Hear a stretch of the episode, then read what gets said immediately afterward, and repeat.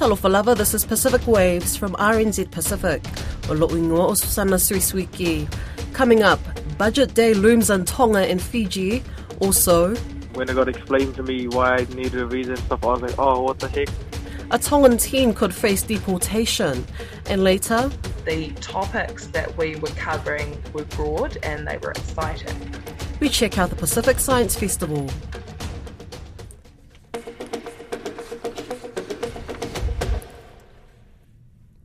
Tonga's parliament has passed its new budget just ahead of the July 1st deadline. RNZ Pacific's Tonga correspondent, Kalafi Moala told Don Wiseman, at 784 million paanga, it's a record surpassing last year's budget. And I think the difference, Don, is that this year they have got the beginning of the payment of loan, uh, the government loan, particularly the loan to China.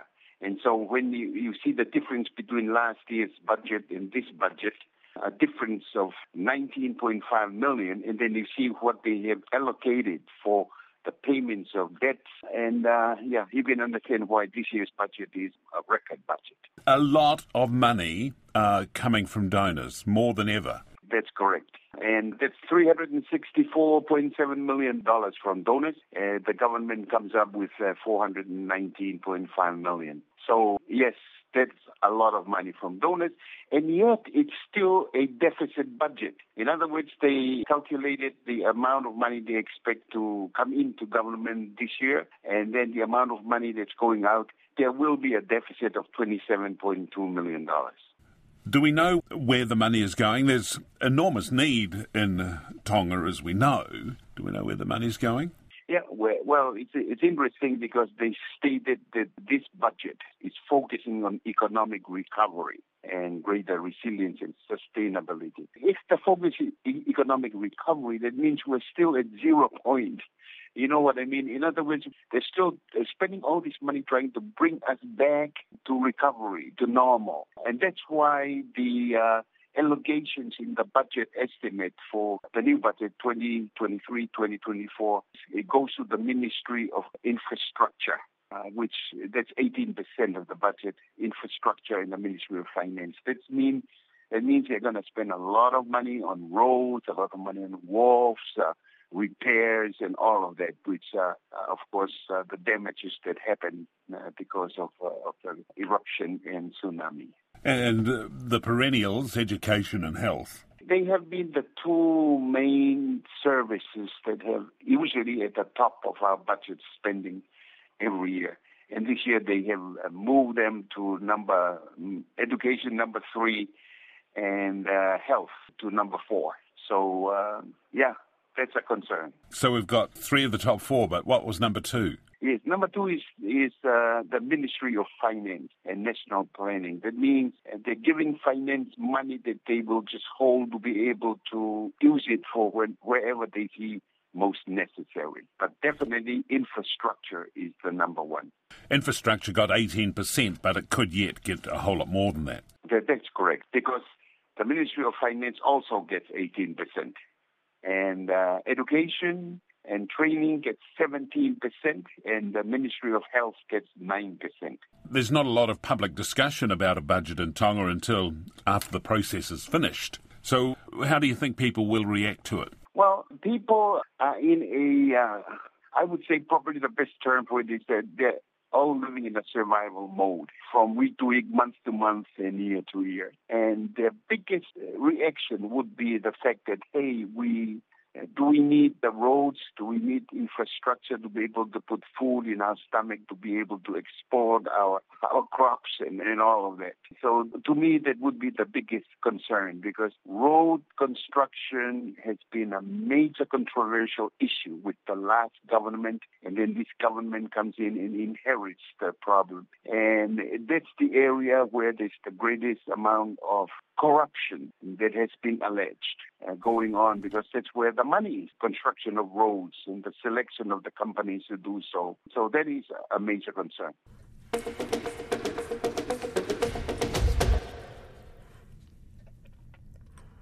Meanwhile, Fiji's budget will be announced on Friday morning. Prime Minister Sitiveni Rabuka has stated the budget will be people centred, balanced, and resilient, while still delivering on core services, investment in health and skill development, and improving infrastructure. However, the People's Coalition government has also made it clear that this budget will not be business as usual, as the country works to rebuild its economy. Rachel Nath has been following the story.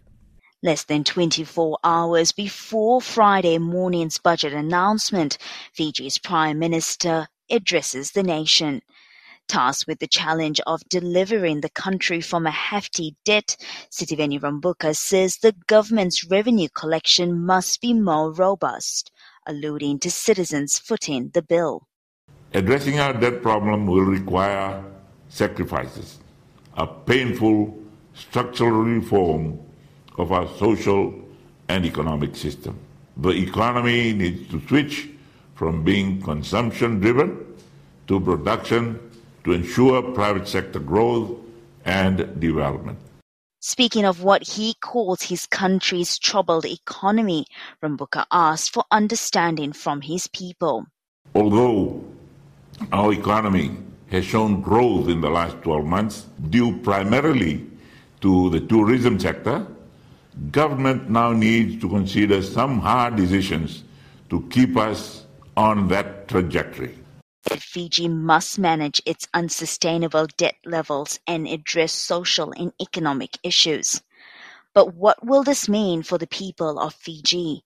To find out more, we are now joined by Nilesh Gounder, who is a senior lecturer in economics at the University of South Pacific. Now, Fiji is experiencing an unprecedented economic crisis, the World Bank reporting its debt levels reaching 90% of GDP last year. Now, with this magnitude of a crisis, Nilesh, can you tell us what the big ticket item is possibly going to be in tomorrow's announcement?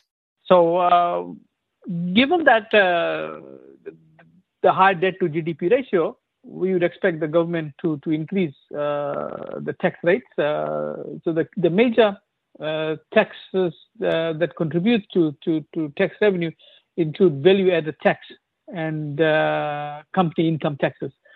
So it is it is um, it is expected that uh, value added tax rates will will increase, but also there's an expectation that company income taxes will will increase as well.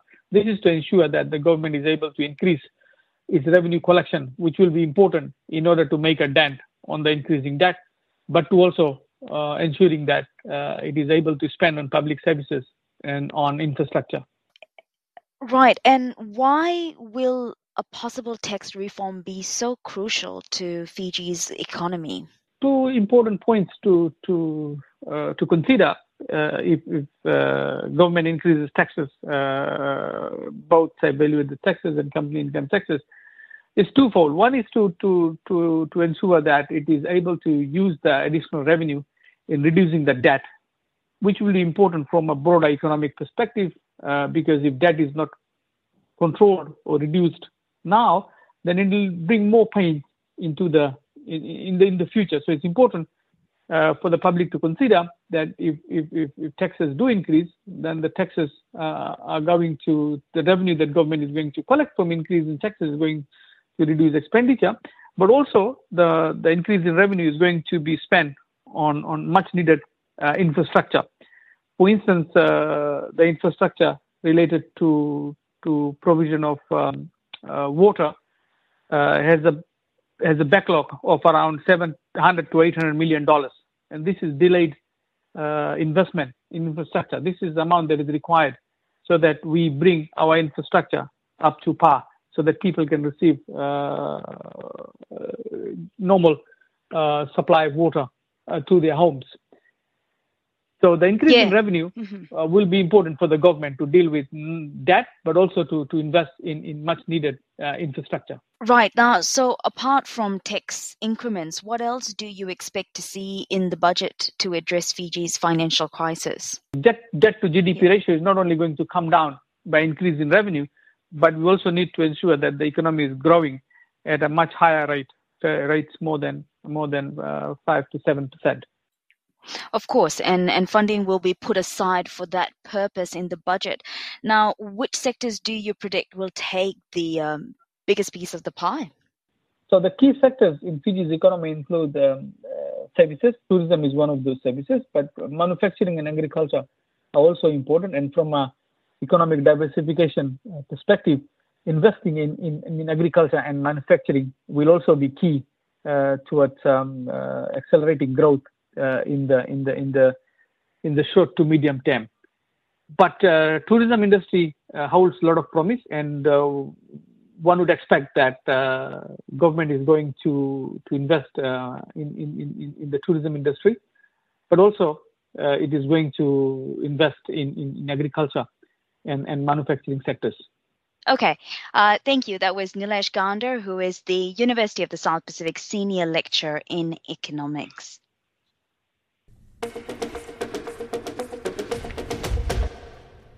19 year old Stephen Bayer dreams of playing professional basketball, but that dream may never come true after finding out he's an overstayer.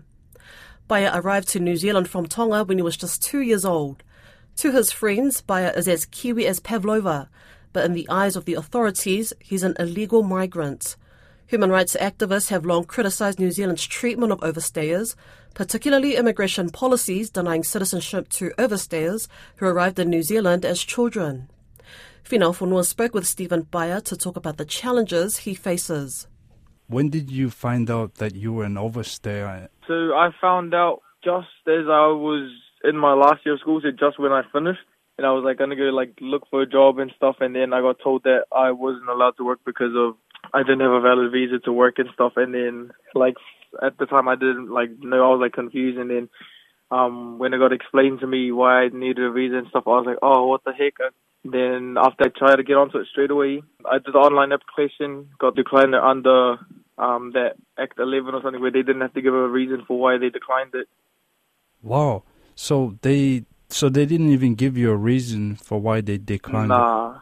The first time I applied, they declined it under the same. Uh, I think it's called. I think it's Act 11 or something, and it says that the immigration officers don't have to provide a reason for declining your application. And then the second time I got the same thing, I looked at the email and they put it under the same Act 11, and I was like wondering like, oh, what the heck? I don't know what what was wrong with my references or any of that stuff. It just got declined and sent back to me. And this was earlier this year in February, just before the just before the 300 Asia Cup in Singapore.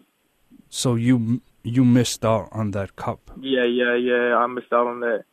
Have you heard from any expert or from I I don't know if you're using an immigration lawyer or, or anyone about why it could have been declined? Um, they so the um the lawyer that I was talking to, they were saying that some some sometimes a lot of the cases they'll just look like uh, the immigration officers will just look at look over your um your application and if it's like a, what certain name like say Pacific Islander name they just wouldn't even have a look at it push it aside decline it and then just send it back to us. So it must make you angry.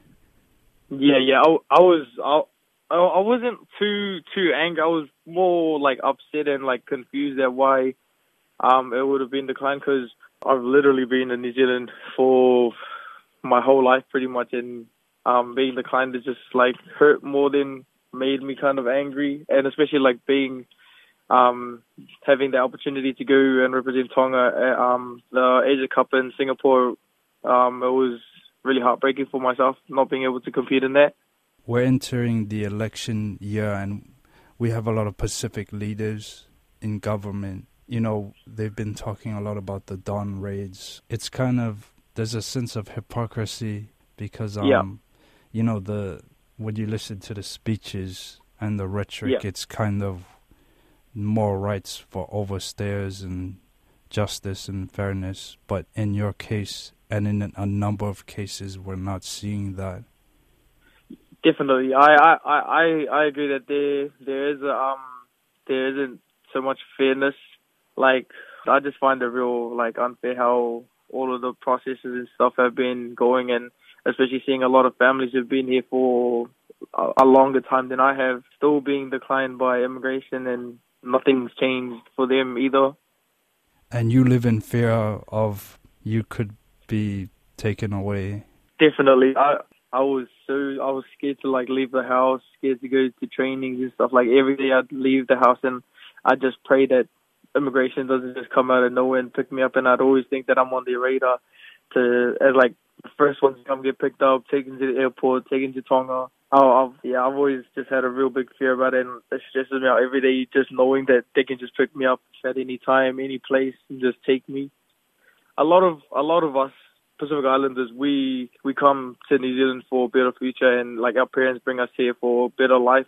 Like everyone comes here in search of uh, future for their families and stuff, and especially if we're we've been here for X amount of years for like so long, and New Zealand's all we know. Like growing up here, not knowing anything about Tonga, and then all of a sudden we have to get sent back. That that's like real traumatizing for us.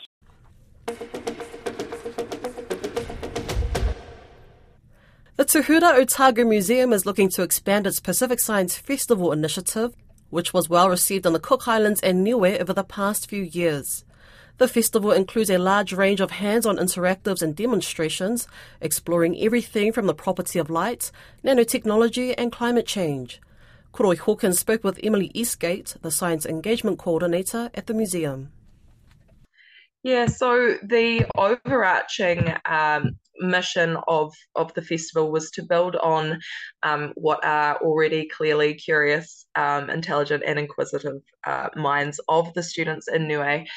Um, by engaging them with a, a, real range of of sciences, um, hands-on demonstrations, virtual reality, and the, and the purpose of that was uh, not only to um, ignite some inspiration um, and encourage those students to pursue science study, um, science careers, but also just to um, remind them of the importance of science just in the everyday, um, in the day to day. If um, we, our team was saying, if if global crises have taught us anything, especially in the last um, two to three years, it's that um, everyone needs to sort of come together, and um, collection, collective action is a huge part of um, succeeding and in overcoming these crises. So, um, a big part of this was also just sort of inspiring that interest in science and the importance that it has um, in informing our decisions um, of the day to day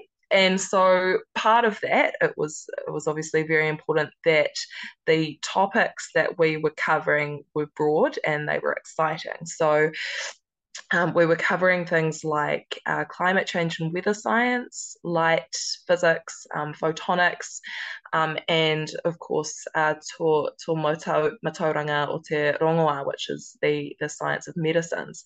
Um, yeah, so so really broad, and just that this overall mission was just to really um, ignite some some excitement um, within the students of Niue. It's um the level of not just the science, but the equipment, the displays, the mm-hmm. stuff that you're taking over is something not not accessible right in in in Niue so I, I, would imagine it not only generated interest from the students but there would be a lot of very interested um uh, uh, uh, Niue residents who probably would have been coming along right yeah, absolutely. So, as well as running school sessions, we did also run two very successful community sessions, um, uh, one after school and, and one on the Saturday. Um, and yeah, I think certainly having some of the um, sort of higher tech equipment that we brought over was a big draw card. It is really exciting the concept. Um, I'm sure for a lot of the community that there was a inflatable planetarium sitting in the high school hall.